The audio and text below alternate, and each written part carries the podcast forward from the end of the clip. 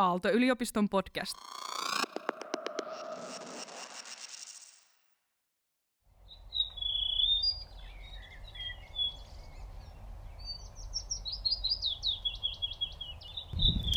Hei, tervetuloa mukaan meidän kanssa niittykävelylle. Tällä kertaa me ollaan kävelyllä Helsingin Lammassaaressa ja mun mukana on maisema-arkkitehti ja väitöskirjatutkija Mari Ariluoma. Mun nimi on Tiina Merikoski ja mä oon niin ikään maisema-arkkitehti, mutta myös tutkijatohtori Aalto-yliopistossa sekä arkkitehtuurilaitoksella että rakennetun ympäristön laitoksella. Tänään meidän tarkoitus olisi keskustella siitä, miten ihmeessä niittyluonto mahtuu kaupunkeihin. Jos tässä keskustelussa kuuluu taustalla ihmisten tai lintujen tai muuta tausta, ääniä tai hälyä, niin se johtuu vain siitä, että me ollaan kerta kaikkiaan oikeasti täällä kaupunkiluonnossa, eikä missään studiossa. Toivottavasti siitä huolimatta pystytte hyvin seuraamaan tätä meidän keskustelua, eikä se häiritsisi teitä pahasti. Hei Mari, kiva, että sä lähit mun kanssa tänne kävelylle, niin haluatko kertoa parilla sanalla tähän alkuun itsestäsi ja sun työstä ja, ja näin? Joo, tosiaan mä oon maisema-arkkitehti ja, ja teen ihan suunnittelutyötä mä omassa toimistossa. Meillä on, meillä on Nomai Maisema-arkkitehdit niminen maisema-arkkitehtitoimisto. Ja tota, tehdään monenlaista suunnittelua pääkaupunkiseudulle ja muualle Suomeen. Ihan julkisten alueiden suunnittelua, puistoja ja aukioita ja, ja sitten pihoja, pihoja, korttelipihoja ja uudiskohteiden pihoja pääasiassa. Ja sitten myös tällaisia niin kuin luontokohteiden suunnittelua, niin kuin esimerkiksi tämä, nämä Lammassaaren luontopolkurakenteet on meidän suunnitelmia yhteistyössä Studiopuisto arkkitehtien kanssa. Ja, ja tota, ehkä sitten toinen, toinen puoli, että sit mä myös olen tota, tosi kiinnostunut tuosta tutkimus, tutkimuspuolesta ja se on oikeastaan lähtenyt siitä, että, että on jotenkin niin kuin ihan opiskelusta asti niin kuin jotenkin ajatellut, että, että niin kuin luonnon prosessit ja, ja niiden niiden huomioiminen suunnittelussa, niin se on se niin kuin kiinnostava juttu maisemarkkitehtuurissa ja sitä voisi vielä kaupunkiympäristössäkin enemmän hyödyntää, niin, niin sitä, sitä kautta tavallaan on päätynyt sitten sekä ehkä opetus, opetustöihin tonne Aalto-yliopiston arkkitehtuurilaitokselle ja sitten, sitten tutkimuksen pariin useisiinkin hankkeisiin. Jep. Tota, Aloitetaan ihan sillä, että mitä kaikkea kaupunki vihreä merkitsee. nyt sä puhuit jo siitä tutkimuspuolesta ja niin tietysti suunnittelijana ja että sulla on niitä, ne kaksi niin kuin lähtökohtaa ja sillä mielenkiintoa, mutta, mutta ihan tämmöisenä niin kuin, vaikka kaupunkilaisena ja, ja niin kuin kaupunkiluonnon ja vihreän käyttäjänä, mitä, mitä se sulle merkitsee?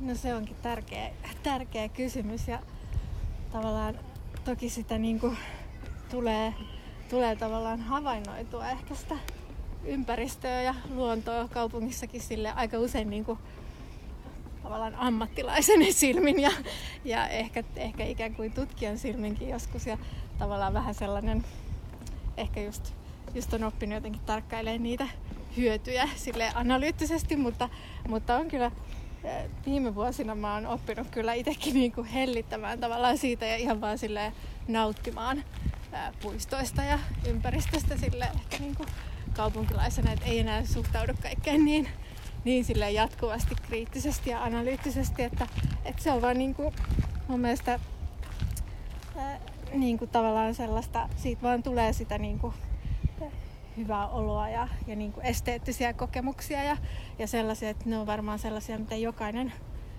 voi kokea. Ja sitten tavallaan ammattilaisen näkökulmasta voi sitten alkaa niin kuin analysoimaan sieltä myös paljon enemmän kaikkia niin kuin hyötyjä, mitä, mitä se kaupunkivihreä ja luonto kaupungissakin tuottaa. Aivan. No miten sä kuvailisit, tai miten sä Kerro vähän siitä, että miten sä käytät kaupunkien viheralueita, mitä sä tarvit tai odotat kaupunkiluonnolta, ka- tämmöiseltä viher, viheralueelta? Mm. No, jos ihan miettii, että miten itse tulee käytettyä, niin ihan, ihan silleen päivittäin, päivittäin tulee niin kuin koiran kanssa ulkoiltua siellä lähi, lähipuistoissa ja lähimetsissä. Ja jotenkin koen, että itselle on ainakin tärkeää se, että, että pääsee, pääsee jotenkin niille viheralueille sille tosi läheltä kotoa ja sille just ihan viiden minuutin matkan päästä ja noin, mutta sitten toisaalta on myös ne niin kuin palvelut ja ne siinä lähellä, että, että se on mun mielestä niin kuin kaupungissa, kaupungissa se hyvä juttu ja, ja tärkeä, tärkeä juttu. Mutta sitten, että onhan toki niin kuin hyvin paljon erilaisia niin kuin käyttötapoja, että pitää olla erilaisia viheralueita ja erilaista luontoa, että pitää olla sellaisia helposti saavutettavia paikkoja, niin kuin esteettömiä alueita ja sitten urheilumahdollisuuksia, ja, mutta sitten rauhallisempia paikkoja myös. Että ehkä se monipuolisuus on mun mielestä tärkeää. Joo. Onko sulla joku, niin kuin, jos sanois vaikka niin kuin arkivihreäksi, eli onko sulla joku tämmöinen niin kuin tietty viheralue tai paikka, missä sä säännöllisesti käyt, vaikka just sen sun koiran kanssa tai muuten, että mikä olisi semmoinen niin kuin paras ja tutuin, mikä on semmoinen tärkeä paikka? No joo, tää on tota, hyvin, hyvin klassinen, mutta olen nyt pari vuotta asunut Tapiolassa ja, ja meillä on se viiden minuutin kävelymatka nyt sinne Silkkiniitylle, mikä on ihan tota, Tapiolan näitä keskeisiä niin kuin puutarhakaupungin alkuperäisiä puistoalueita ja, ja on kyllä tosi niin kuin hieno, hieno puisto. Ihan tavallaan siellä ei ole sinänsä mitenkään monipuolisesti mitään toimintoja, mutta se on niin kuin kaupunkikuvallisesti ja näin tosi hieno, hieno puistotila. Ja siellä tulee käytyä päivittäin melkeinpä kävelemässä. Aivan. Tämä onkin mielenkiintoinen nyt niin kuin tällainen aasinsilta siihen, että mä olin seuraavaksi kysymässäkin, että et, et muuttuuko jotain näissä sun arkisissa tai onko muuttunut lähiaikoina jotain näissä sun arkisissa viherympäristöissä tai puuttuuko sieltä jotain tai onko otettu jotain pois, niin Tapiolahan on, on nyt niin kuin, tai, tai alue, jota, jota jatkuvasti vähän myllerretään ja uudistetaan, niin, niin onko siellä tapahtunut sen tyyppisiä muutoksia, mitä, mikä joko jotenkin niin kuin, en mä tiedä, ehkä muuttaisi huonompaan suuntaan sitä puutarhakaupunkimaisuutta tai sitten toiseen, su- tois- toiseen suuntaan, että sinne on tullut jotain niin kuin, tosi upeata lisää niin kuin tästä näkökulmasta. Oletko miettinyt?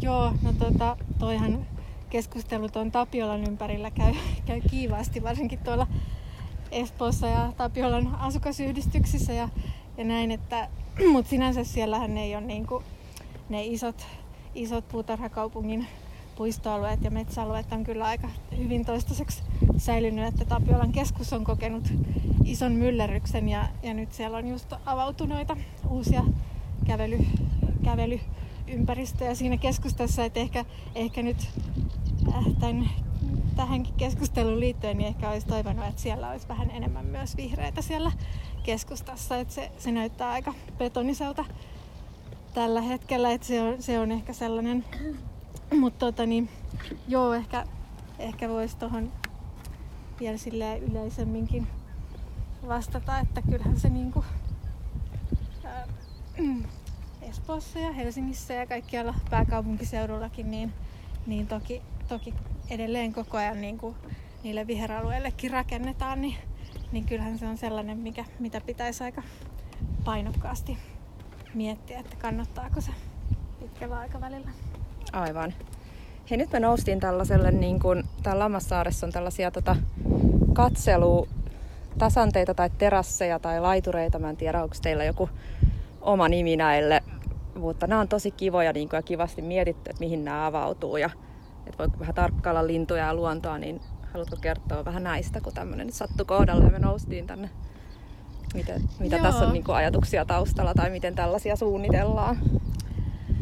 Joo, no tota, sen verran voin ainakin tästä sanoa, että täällä on niin kuin, tämä esteettömyys on ollut niin kuin ihan, ihan niin kuin keskeinen lähtökohta tässä suunnittelussa. Että niin kuin, niin kuin huomattiin tässä, niin tänne, tämä on tällainen matala lintujen katselulava, mikä, mikä, mihin noustaan tuosta itse polulta tuollaista loivaa ramppia pitkin. Eli siitä pääsee myös vaikka pyörätuolilla tai lastenvaunuilla helposti. Ja sitten tässä, tässä ää, etualalla, kun seistään tällä lavalla, niin tässä on tällainen lasikaide tässä päädyssä. Eli, eli siitä myös sitten niin kuin esimerkiksi pyörätuolissa istuja tai pienet, pienet lapset niin näkee, näkee myös tuonne ympäristöön, että se on huomioitu tavallaan näitä käyttäjiä monipuolisesti. Joo, se, se varsinkin on mun mielestä tosi kiva ja ehkä vähän uutta niin kuin tällaisissa katselupaikoissa ja lintutorneissa, missä on tottunut käymään. Oliko teillä minkälaista, niin kuin, tietysti teillä on niin kuin vahvaa suunnittelijaosaamista siellä omassa toimistossa, mutta tarvitsitteko tähän jotakin tämän tyyppiseen niin kuin suunnittelutyöhön sitten jotain muuta asiantuntijuutta? Oliko teillä joku, joku biologi tai joku ornitologi tässä, tässä niin kuin apuna niin kuin pohtimassa näitä katselupaikkoja ja suuntia esimerkiksi? Joo, no mun täytyy nyt sanoa, että mä en itse asiassa meidän toimistolta ollut itse mukana tässä projektissa, mutta, mutta sen tiedän, että meidän työryhmässä ei varsinaisesti ollut luontoasiantuntijaa, mutta, mutta Helsingin kaupungilta oli kyllä hyvä, hyvä ohjaus, että siellä, sieltä varmasti tuli sekin. Ja, ja tässä, tässä pyrittiin nämä tota, polut ja, ja reitit niin kuin mahdollisimman paljon säilyttää tavallaan siinä, missä täällähän meni aikaisemminkin semmoiset vanhat kapeammat pitkosreitit, niin, Aivan. niin pyrittiin tavallaan silleen säilyttämään ne reitistöt aika pitkälti. Joo, mä oon itse asiassa tota, jutellut toisessa yhteydessä Kalle Mellerin kanssa, joka mun käsittääkseni oli siinä niin kuin Helsingin kaupungin puolesta Joo, asiantuntija. joo. Hän on kyllä ihan loistotyyppi ja tosi perehtynyt niin kuin lintuihin, että Joo. mä voisin niin kuin hänet ottaa mukaan myös kävelylle, mikä ei ole itse asiassa huono idea. Että voisin kutsua hänetkin, mutta Niinpä. katsotaan onko sitä aikaa. Hän Joo. on myös hauska, Joo. hauska tyyppi. No mitä sitten, jos, jos jat, ja voidaan jatkaa vaikka kävelyäkin tästä eteenpäin, mutta kun päästiin tähän suunnittelutyöhön, niin mitä mieltä sä suunnittelijana oot, että, että onko meillä tarpeeksi kaupunkivihreätä suomalaisissa kaupungeissa ja ootko huolissasi tämmöisestä vaikka täydennysrakentamisen ja tiivistämisen ö, trendeistä, että jääkö sinne riittävästi sitten tilaa enää esimerkiksi tämmöiselle niittyluonnolle, että tämähän tarvii aika paljon.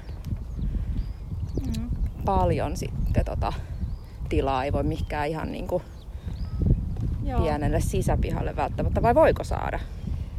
No, no periaatteessa voi saada ehkä, ehkä tota, niin, mä voin heti mainita tässä yhden esimerkin, että että tuossa Helsingin keskustassa avautui juuri vastikään ihan siinä rautatieaseman vieressäni uusi, uusi hotelli, jonka, jonka sisäpihalle me ollaan suunniteltu semmoinen ää, ikään kuin pieni metsäpuisto. Siellä on, siellä on tota, havukasveja ja monipuolista kasvillisuutta ja semmoinen sadevesipainonne ja, ja noin, että ihan tavallaan kaupungin keskustaankin voi, voi saada sellaisia asioita, jos, jos haluaa. Mutta, mutta ja yksi näkökulma sitten tähän voisi olla tietysti tämä, nyt me ollaan täällä Lammassaaressa, niin tavallaan tämähän on alue, mitä ei tavallaan muuten, muuten pystyisi ikään kuin käyttämään. Tätä ei voisi niinku rakentaa tätä kosteikkoaluetta.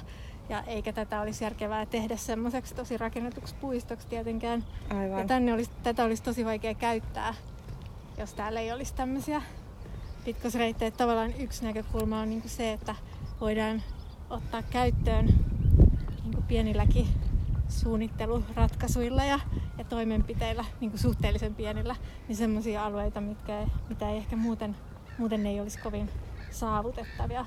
Ja varmasti niinku tällainenkin lisää sitten sellaisten asioiden arvostusta. Et esimerkiksi täällä niin ihmiset, kun ne pääsee tänne ruovikkoon ja pystyy tarkkailemaan lintuja, niin se varmasti niin kuin lisää sitä luonnon arvostusta. Näin ainakin uskon. Mutta sitten ehkä, ehkä yleisemmin ottaen, niin toki tota, vielä ehkä on suomalaisissa kaupungeissa aika hyvin viheralueita, mutta kyllähän koko ajan niin kuin, edelleen tämä tiivistämiskeskustelu ja, ja erilaiset paineet maankäytön tehostamiseen niin on koko ajan käynnissä, että itsekin on mukana sellaisissa ja meidän toimisto on mukana sellaisissa hankkeissa, missä sitten joudutaan niin kuin enemmän tai vähemmän jotain viheraluetta nakertamaan sen rakentamisen tieltä ja sitten vaan koitetaan tavallaan tehdä se mahdollisimman hyvällä tavalla ja mahdollisimman niin, että saataisiin säästettyä mahdollisimman paljon ja ehkä tuotua sitä uutta luontoa myöskin. Niinpä. Semmoinen hauska juttu tuli mieleen, kun puhuit tästä just tästä alueesta, niin vähän aikaa sitten Hesarissa oli sitten tuossa Englannin prinssi Filipin ö, niin vierailusta aikoinaan täällä Helsingissä ja, ja että hänellä voisi mahdollisesti vähän roolia siinä, että aika iso osa varsinkin tuosta viikinpuoleisesta suojelualueesta ja luontoalueesta olisi mahdollisesti niin kuin hänen tämmöisestä hä- hämmästy- hämmästyksestä, kun siellä oli, hänellä oli esitelty rakentamissuunnitelmia sille alueelle ja hän olisi sitten pohtinut siinä, että oletteko tosissanne, että näin hienoa luontoaluetta tuutte rakentamaan, niin hänellä olisi, olisi mahdollisesti roolia siinä, että sitten sitä suojelualuetta laajennettiin ja, ja sitä rakennettua, tai sitä suunnitelmaa siitä rakentamisesta sitten vähän kutistettiin. Onko sulla mitään tietoa tällaisista historioista? En ole, mä en ole kyllä perehtynyt tuohon. Kiinnostava, kiinnostava kuulla. Joo, mun mielestä Joo. se oli hauska. Hän on innokas, tai oli, oli innokas lintuharrastaja. Häntä oli sen takia sitten täällä kierrätetty. Joo. Mutta kiinnitin huomiota vaan siihen, se oli musta kiva. Yllättävältä taholta joo. on tullut tämä, mutta joo. Eikä siis tietysti siinä äh, kukaan tiedä, että, että onko siinä mitään oikeaa roolia, mutta mahdollisesti on mm. tietysti voinut vaikuttaa siihen, että, joku, mm. että siellä on vähän muutettu mieltä. Mutta tuommoinen sivujuone siinä. No sitten mä palaan vielä siihen, mistä mä aloitin, kun mä esitin monta kysymystä putkeen, mutta onko se huolissaan niin kuin tästä tiivistämisen seurauksista, että luuleeko, että se voi johtaa sitten siihen, että meillä ei olisi enää riittävästi tilaa kaupunkiluonnolle ja kaupunkiniityille? Mm. No joo, mä vois varmaan sanoa, että mä oon huolissaan. Ehkä mä jotenkin haluan ajatella sitä sillä tavalla, että jotenkin ehkä oma työkin kävisi raskaaksi, jos olisi jatkuvasti huolissaan. Että tavallaan jotenkin koittaa ajatella silleen niin kuin hyvin ikään kuin ratkaisukeskeisesti ja, ja koittaa niin kuin löytää sit niitä keinoja sen äh, ikään kuin kehityskulun niin kuin eteenpäin viemiseksi hyvällä, hyvällä ja kestävällä tavalla. Ja tavallaan pyrkii vaikuttamaan niihin ratkaisuihin ja keskusteluihin, mutta, mutta on se sillä tavalla, että ää, äh, ehkä, ehkä mua niin kuin tavallaan semmoiset, niin kuin, että ymmärretäänkö esimerkiksi arvostaa just sitä kaupunkivihreää, että, että ei ehkä enää viime vuosina ole niin paljon, mutta aikaisemmin on niin kuin omassakin työssä ja opiskelujenkin aikana niin aika paljon törmännyt sellaiseen ajatteluun, että kun meillä on täällä Suomessa ja joka paikassa tätä luontoa niin, kuin, niin paljon, niin eihän me tarvita niin kuin tänne enää, että miksi meidän pitäisi rakentaa, rakentaa puisteja esimerkiksi tai niin kuin tuoda sitä vihreää johonkin katutilaan tai niin kuin tällaista ajattelua. Niin sitä on, ja sitä on edelleen niin kuin mun mielestä, mutta, mutta siinä vaiheessa, kun sit se kaupunkirakenne alkaa olla tosi tiivis ja, ja näin, niin mun mielestä se ei enää sit niinku päde, että kun sen luonnon pitäisi olla siinä niinku ihan lähellä. Että ihmisten pitäisi päästä siinä joka päiväisessä arkiympäristössään niin kuin koske, kosketuksiin ikään kuin luonnon kanssa, niin, niin silloin, silloin se ei niin kuin ole siellä itsestään enää. Aivan. No miten sitten sä näkisit, että mikä on tämmöinen, niin ihan kaupun, jos palataan tähän kaupunkiniittyteemaan, mikä nyt jollain tavalla on tämä sateenvarjoteema tässäkin keskustelussa, niin, niin tota, mikä niiden rooli tai merkitys kaupunkiluonnossa? Että sä puhuit jo siitä, että, että on hyvä, että on tosi monipuolista niin sekä käytettävyydeltään, mutta, mutta myös sitten siltä tavallaan niin kuin, luonnonominaisuuksiltaan, niin miten sä näet sen kaupunkiniityn merkityksen kaupunkirakenteen sisällä, tai niittyluonnon merkityksen kaupunkirakenteen sisällä? Joo, no ehkä, tota, ehkä ensimmäisenä tulee mieleen just nämä niin pölyttäjät ja pölyttäjähyönteiset ja ylipäätänsä hyönteiset ja luonnon monimuotoisuus, mistä, mikä tietenkin on niin kuin, tavallaan semmoinen niin kuin iso, iso mega, mega haaste, mihin pitää pystytä myös, myös vastaamaan kaupungeissa. Ja tavallaan pitää löytää niitä uusia keinoja sovittaa sitä monimuotoista luontoa kaupunkiin. Ja, ja tota, monissa tutkimuksissakin on todettu, ja, että tavallaan tätä hyönteislajistoa ja pölyttäjiä, niin niitä, niitä kyllä kaupunkiympäristöstäkin löytyy ja kaupunki pystyy tarjoamaan sellaisia elinympäristöjä. Nimenomaan siis tällaiset ää, niin kuin ihmistoiminnan ää, myötä niin kuin hoidetut ikään kuin kulttuurivaikutteiset niin kuin kohteet on monesti niin kuin näitä arvokkaita niittykohteita, niin kuin tietysti perinneympäristöt ja muut, missä on niitetty ja laidunnettu niin kuin vuosi, vuosisatoja Niinpä. tai kymmeniä, niin tavallaan, että ihminen pystyy luomaan sitä niittyluontoa ja se on aika hyvä tavallaan semmoinen monimuotoinen luontotyyppi, mitä pystytään tuoda myös kaupunkiin. Ja monet kaupungit itse asiassa onkin alkanut suunnittelemaan tällaisia niittyverkostoja. Ikään kuin ehkä aikaisemmin ajateltiin, että, että tällaiset luontoverkostot tai ekologiset verkostot kaupungissa, niin ne, ne on niin kuin, pohjautuu tavallaan metsiin. Meillä on Suomessa tosi paljon metsäluontoa ja metsää kaupungeissakin, mutta ehkä tämä niitty on tullut siihen nyt rinnalle sillä tavalla, että, että on ajateltu, että se, se on niin kuin, sitä, on, sitä on ehkä jossain määrin niin kuin helpompi sovittaa hyvin tiiviiseenkin ympäristöön. Niittyjä voidaan perustaa jopa talojen katoille. Okei, eli onko siinä, niin kuin, että se ei tarvii mitään kovin... Kerro vähän siitä, tarvii, mitä, se, mitä se edellyttää niin kuin tavallaan vaikka äh, rakennuksen rakenteelta tai, tai niin kuin, että et paljon se tarvii niin kuin jotenkin kasvutilaa tai, tai näin. Toi kuulostaa hienolta, että ne toimii myös katoilla. Joo, no tällaisia viher- tai kasvikattoja nyt toki niitä yritetään tosi paljon niin kaupunkisuunnittelussakin edistää, edistää Helsingissä esimerkiksi tällä hetkellä ja muissakin kaupungeissa kyllä. Ja, ja toki sitten tämmöisten niin niittykattojen perustaminen, niin se, se vaatii, että se huomioidaan siellä ää, rakennuksen rakenteissa tai, tai jos on olemassa oleva kohde, niin tietenkin pitää varmistaa, että, että siellä on niin kuin riittävät kantavat rakenteet ja sitten pitää se vaatii erilaiset, erilaisia ää, kerroksia, juuri, juurisuojia ja salajituskerroksia ja muita, että, että noita viherkattoja ja kasvikattoja kyllä siinä mielessä vähän kritisoidaankin, että niiden rakentamisessa käytetään sitten muovia ja materiaaleja, millä saattaa olla aika iso hiilijalanjälki esimerkiksi, että niitä ratkaisuja pitää kyllä vielä, vielä kehittää, ettei se ole niin kuin välttämättä niin kuin, äh, silleen absoluuttisesti hyvä ratkaisu aina. Mutta siellä, missä ei ole tavallaan muuta tilaa sille vihreälle, niin niistä kasvikatoista on kyllä tosi paljon hyötyäkin sitten. Aivan. Houkuttelee pörriäisiä ja muuta. Joo. Tota, palataan vielä siihen, että, että kun suunnitellaan kaupunki ympäristöön luontoa tai, tai niittyä tai kaupunkiviheralueita, niin, niin jo, tuleeko tilanteita, missä sitä joutuu, että sen puolesta joutuu vähän taistella?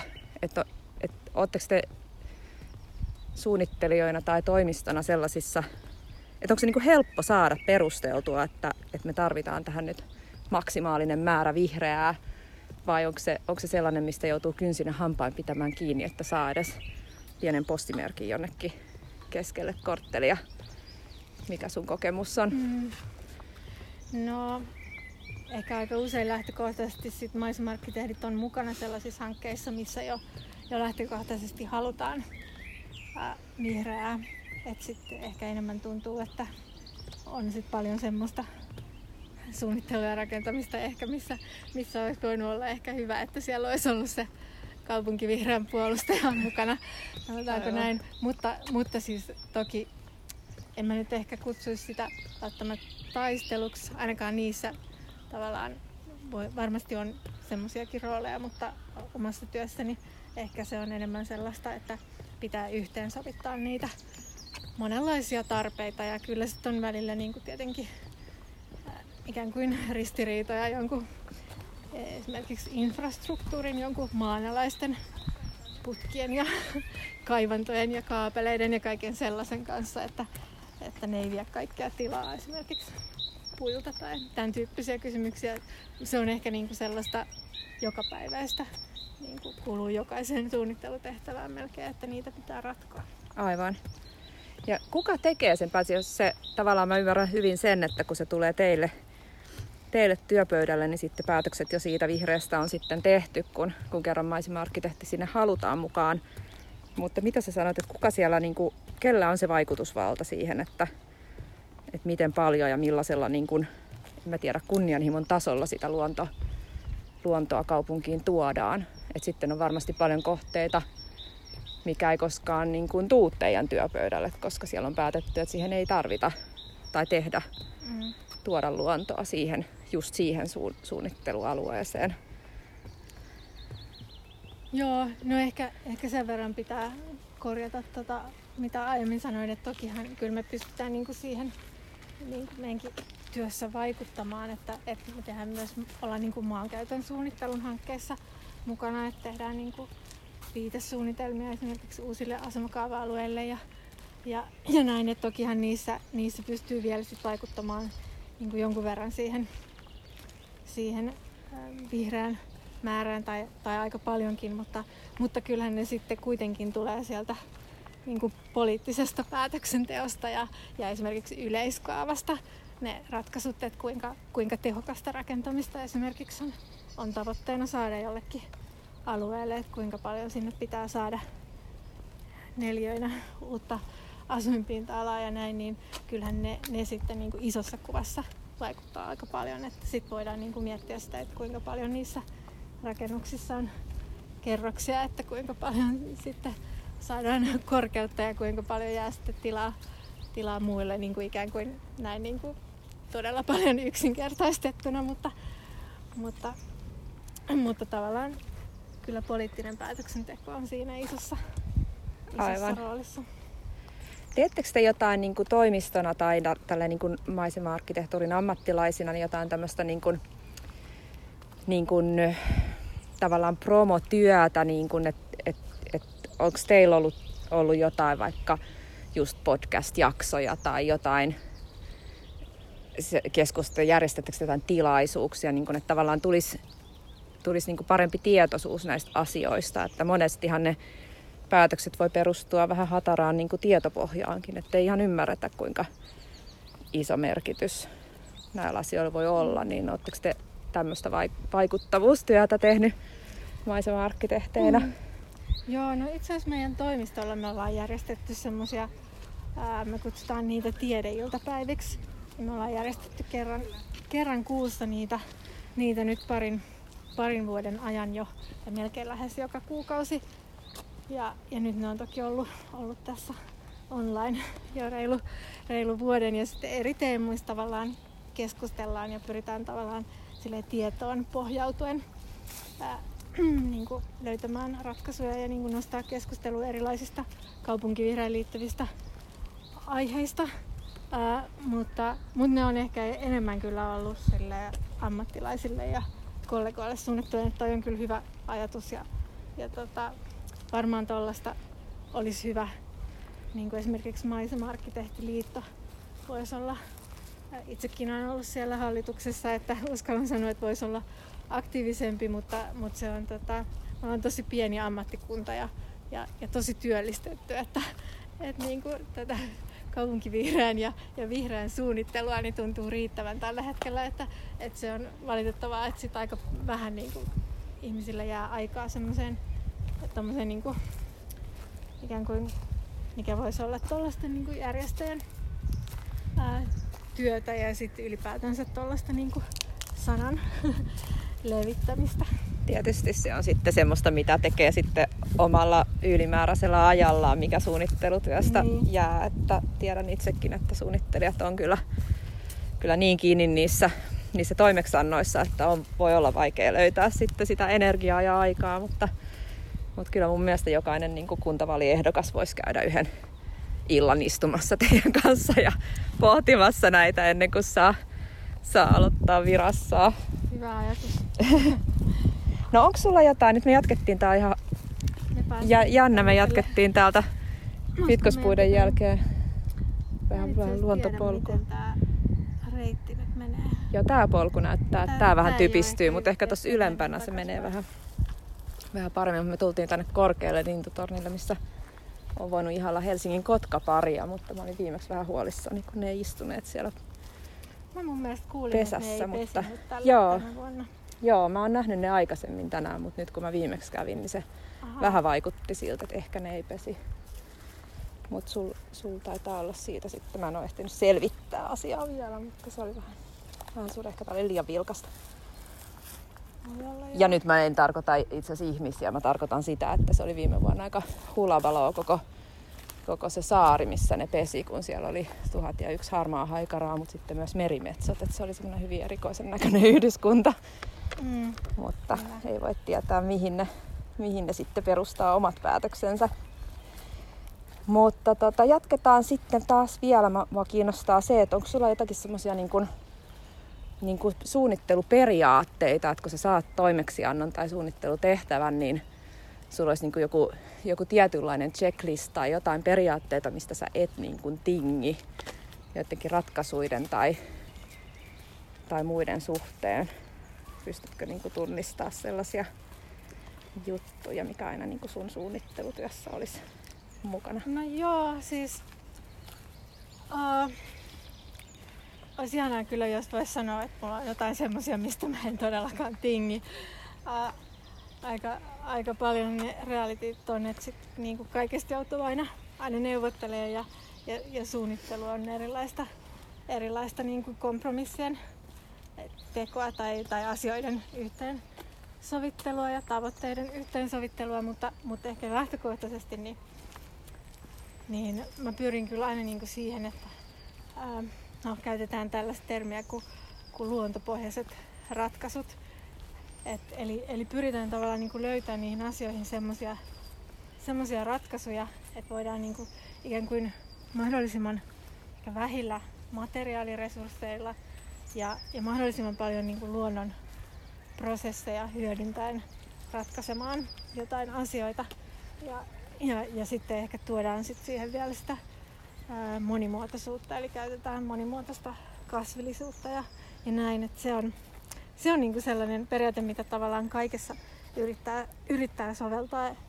Et voin antaa vaikka niinku käytännön esimerkkinä sellaisen, että niinku sadevesien, sadevesien johtaminen ja, ja ohjaaminen ää, jollain tontilla esimerkiksi, niin se on sellainen, mitä, mitä varmaan jokaisessa maisemarkkitehdin työtehtävässä pitää jollain tavalla suunnitella, niin, niin että pyrittäisiin pyrittäisi siihen, että ei niin kuin lähtökohtaisesti automaattisesti ohjata niitä sadevesikaivoihin ja, ja, ja putkiin niin kuin maan alle, vaan että tuodaan ne siihen maan pinnalle, jolloin, jolloin niistä saadaan myös niin kuin, elämyksellinen tekijä mahdollisesti ja sitten, sitten se vesi on tosi tärkeä kasvillisuudelle ja, ja sitä kautta saadaan sitä niin kuin monimuotoisuutta monella tapaa. Ja, ja usein ne on sitten ekologisia ratkaisuja monella tapaa myöskin. Niin, niin tämmöinen niin periaate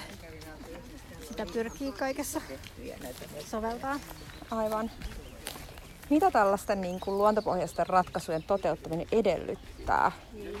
Miltä, se, miltä tämmöinen niin kuin voisi näyttää? Mistä se voisi tunnistaa, jos täällä kaupunki luonnossa liikkuu? Tai mistä voi tunnistaa, että se ei ole luontopohjainen? Pystytkö kertomaan? No, no nämä, nämä sadevedet on niin kuin hyvä esimerkki justiinsa, että, että tota, esimerkiksi sellainen ei-luontopohjainen, äh, ei-luontopohjainen ratkaisu on se, että, että sulla on niin kuin jotain äh, esimerkiksi asfalttia tai jotain äh, kivettyä pintaa, mikä ei läpäise ollenkaan vettä. Se on semmoista pintaa paljon ja sitten ne kaikki vedet ohjautuu johonkin kaivoon suoraan. Ja näin, mutta sitten sit se voisi tunnistaa siitä, että se on luontopohjainen ratkaisu, että se vesi ohjautuu vaikka johonkin kasvillisuusalueille alueille, tai että siellä ei esimerkiksi ole semmoisia läpäisemättömiä pintoja, vaan että se vesi pääsee imeytymään niiltä kaikilta pinnoilta sinne maahan niin kuin, niin kuin, tavallaan luonnossa ikään kuin rakentamattomilla alueilla, niin yleensä, yleensä tapahtuu näin. Paitsi ehkä Kalliolla esimerkiksi. Niin. mutta, mutta toi nyt on aina sellainen hyvä esimerkki. Mutta sitten on niinku muitakin esimerkkejä. E- Esimerkiksi ää, lasten ympäristöihin, vaikka päiväkoti- tai koulupihoihin on ää, ainakin meidän, meidän toimistonkin töissä niin semmoinen lähtökohta, että, että pyritään, pyritään välttämään kaikkia sellaisia keinotekoisia ää, turva-alustamateriaaleja, mitä aika paljon kuitenkin käytetään nykyisin. Ää, esimerkiksi tekonurmea tai, tai tämmöistä valettua kumirouheturva-alustaa, mikä, mitä tarvitaan niin kuin leikkivälineiden ympärille, vaan, vaan että pyrittäisiin niin kuin ratkaisemaan niitä, niitä ehkä vähän ää, luonnonmukaisemmilla materiaaleilla ja, ja tuomaan sitä niin kuin luontokosketusta sinne lasten ympäristöihin. Niin just. No mitä kaikki nämä niin kun tekee kaupunkiympäristölle ja siihen jotenkin, että miltä kaupungeissa näyttää ja sille estetiikalle ja tämmöiselle, että, että miten sä niin näet, että muuttuuko meidän kaupungit, näyttääkö niissä tulevaisuudessa vähän erilaiselta?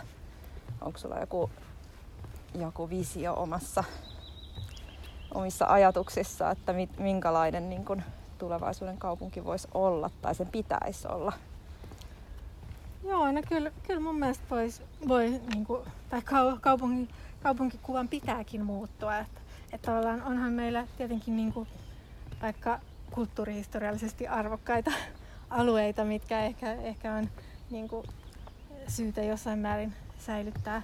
Mutta, mutta niin kuin varsinkin uusilla alueilla, niin, niin totta kai meidän pitää suunnitella niitä niin, niistä lähtökohdista, mitkä, mitkä niin kuin maailmassa ja yhteiskunnassa on tällä hetkellä. Et, et meillä on niin kuin isoja haasteita, mitä ei ole vielä tunnistettu niin kuin sata vuotta sitten, kun jotkut, jotkut osat kaupunkia on rakennettu. Et, et nyt meidän pitää vastata ilmastonmuutokseen ja luonnon monimuotoisuuden köyhtymiseen ja, ja kyllä ne pitää mun mielestä näkyä siinä kaupungissakin.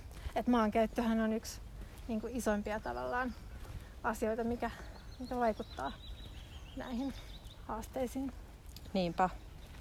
No mihin sitten tälleen niin kun täällä kaupunkilaisena, kun liikkuu kaupunkiluonnossa tai, tai tota, voidaan nyt ottaa ihan tämä kaupunkiniittykin. Mä koko ajan unohdan korostaa sitä, että meidän tavoite oli puhua niitystä, mutta me puhutaan luonnosta monipuolisemmin, mutta ei se, ei se mitään.